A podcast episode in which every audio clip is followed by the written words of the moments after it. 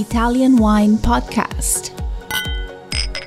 Chin Chin with Italian Wine People.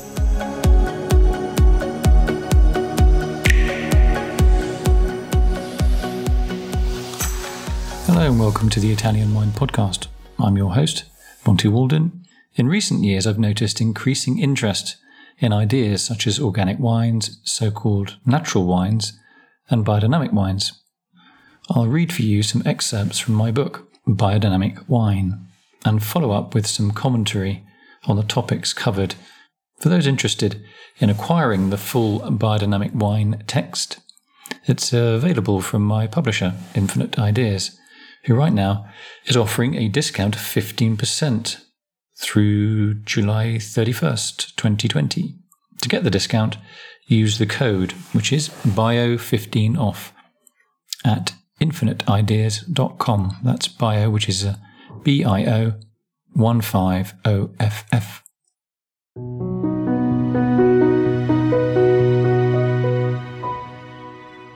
Today, we look at some of the more practical considerations of making and using biodynamic compost on the farm, including how to build compost piles and how to work the finished product into the farm or vineyard.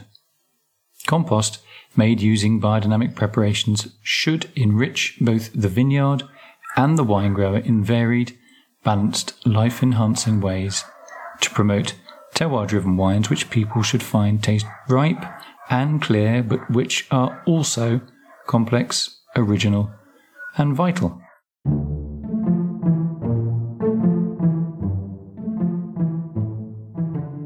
Biodynamic compost. We tend to think that healthy soils are what make healthy plants. In fact, the opposite is true. Plants grow by being able to capture solar energy, and when they die and decompose, they condense the intangible matter they took from the sky into those tangible substances, which create both soil and soil's core constituent, humus. Composting is simply a way of getting microbes already present in disparate organic waste materials like plant leaves, plant prunings, plant residues such as grape pomace, plants which have been eaten and digested by animals, manure, and other biodegradable waste, first to decompose and then to break down into something more homogeneous, and finally to reconstitute what has broken down into something capable of feeding and enhancing soil in the ideal way. Compost improves soil structure, bringing both nutritional balance and beneficial microflora. Rudolf Steiner said that, quote, in compost, we have a means of kindling the life within the earth itself. Without the digestive activities of animals, plant fibres would be much slower to break down and return to the soil. Thus, a diversity of both plant and animal species is needed to assure rapid recycling of plant materials in order for farms and vineyards to become successful, self sustaining organisms capable of transforming one way waste streams born of a acquire, use, and discard mentality into instead a regenerative cycle of fertility. The two most obvious compostable byproducts of wine growing are cut vine prunings in late winter and early spring, and anything left over from winemaking every autumn, mainly the grape pomace, the pressings, the stems, and the lees.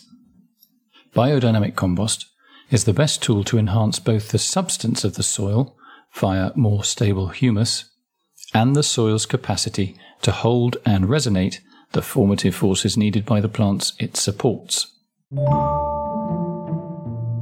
Siting compost piles. The first thing to decide when making compost is where to site the piles. Access is needed so that compostable raw material can be delivered and taken away once composted.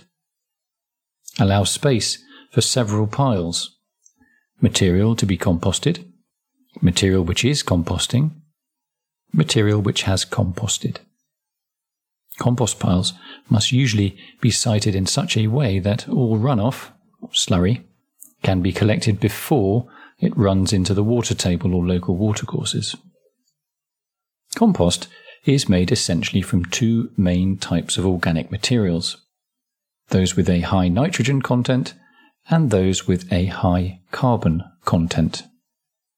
The most common nitrogenous materials are fresh animal manures, fish wastes, and freshly cut green plant materials, so weeds, grass. The most common carbonaceous materials include hay, straw, shredded vine prunings, sawdust, and other wood waste, dried seaweed, and dead leaves. Wine growers seeking biodynamic certification are actively encouraged to get some livestock onto the vineyard, even if this may only be a few chickens to scratch around the vineyard. Cow manure is the best material as a base for compost, but other manures can be added in, such as chicken, horse, sheep, or goat manures, whose hot character can be beneficial on colder, for example, clay, soils, while cold manure from ducks, pigs, and cows suits dry, sandy soil or places where it is too sunny. Balanced compost is often principally defined by the ratio of carbonaceous and nitrogenous materials it contains, the so called carbon nitrogen or CN ratio. As described above, the best nitrogenous material for composting is cow manure. An important source of carbon for a vineyard compost pile is shredded prunings, or other woody matter. Research suggests that prunings and woody matter, and also seaweed, help compost piles to develop organisms called actinomycetes. Actinomycetes give the characteristic earthy smell to soil and help maintain a quote, forest floor type ecosystem. Actinomycetes give the characteristic earthy smell to soil and help maintain a quotes forest floor type ecosystem. One that some wine growers argue is especially beneficial to vines which evolved along the edge of forests, where they use trees as supports, enabling them to climb in search of light. The other advantage of carbonaceous matter is that it is more stable than nitrogenous matter. And if the compost pile smells of ammonia, it means that nitrogen is being lost because manure in the pile has become too hot due to a lack of carbon to bind it. The pile is overheating. If there is a lack of nitrogen, however, the pile is too cool and will fail to ferment. A compost pile should smell only when the fresh manure it is being built from is being moved around. Once a built pile begins working, fermenting, it should do so in an almost odorless way.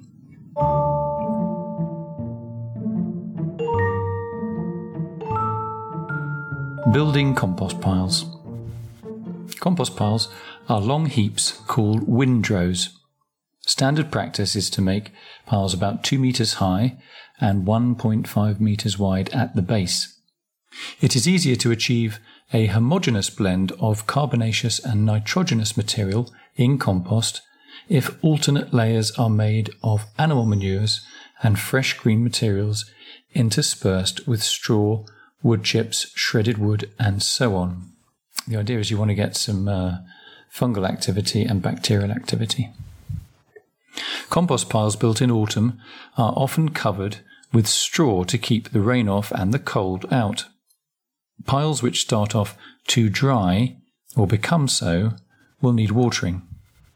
Piles which start off too wet will need turning. Usually, the six biodynamic compost preparations, numbers 502 to 507, are added to compost piles immediately they are built. This ensures that the beneficial forces the preparations carry can radiate throughout the pile's entire composting process, enabling life forces to be better retained and with less loss of nitrogen and providing compost capable of promoting optimal crop growth.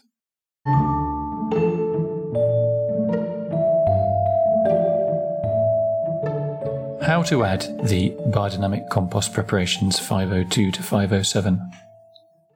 The five solid biodynamic compost preparations, which are yarrow 502, chamomile 503, stinging nettle 504, oak bark 505, and dandelion 506, are all usually dropped into the centre of the pile via holes made at regular intervals along either the sides or the top of the pile itself.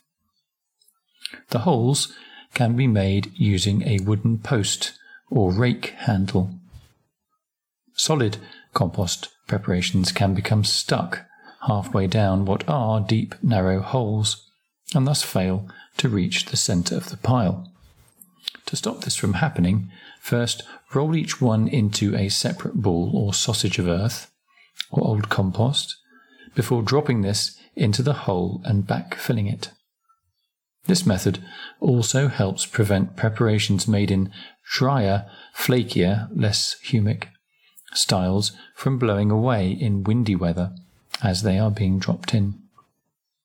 The liquid Valerian 507 preparation can be sprayed over the entire outside layer of the compost pile, or the compost windrow is the technical term, or half the valerian can be sprayed over the top, and the remainder can be poured directly into a separate hole made in the side or top of the pile.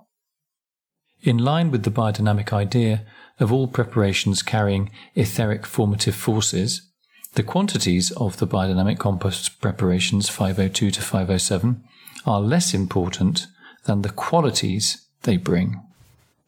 In any event, only tiny amounts of compost preparations are added to compost piles.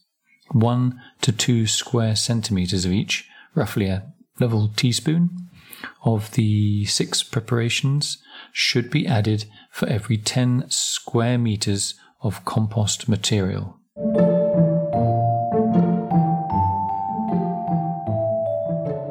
Spreading biodynamic compost 502 to 507. An old saying suggests that good compost can be applied at any time, on any crop, and in any amount. When spreading compost, wine growers should aim to leave soils with a stable total organic matter content of 1.7 to 2.5%, the exact level depending on the soil type. Compost for vineyards is usually spread in autumn, after harvest, and before pruning begins. This is when the earth is breathing in, and the soil is also still warm enough for bacteria and other microorganisms to incorporate it. The compost can be left to decompose on the surface of the soil, but is more usually turned in using discs and to a shallow depth. Too deep, and it may turn anaerobic. Consultant Graeme Sait says, I have yet to meet a viticulturalist who has used compost who does not continue with this practice. Compost adds humus, a new microbe workforce, and complex minerals beneath the vines. It also triggers more humus formation and can promote a resilient soil, particularly if it contains predatory fungi.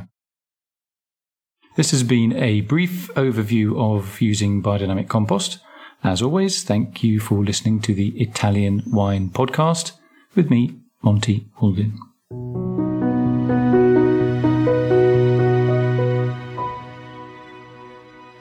If you're interested in my book, Biodynamic Wine, my publisher Infinite Ideas is currently offering 15% off through July the 31st, 2020 with offer code BIO15OFF. Listen to the Italian Wine Podcast wherever you get your podcasts. We're on SoundCloud, Apple Podcasts, Himalaya FM, and more.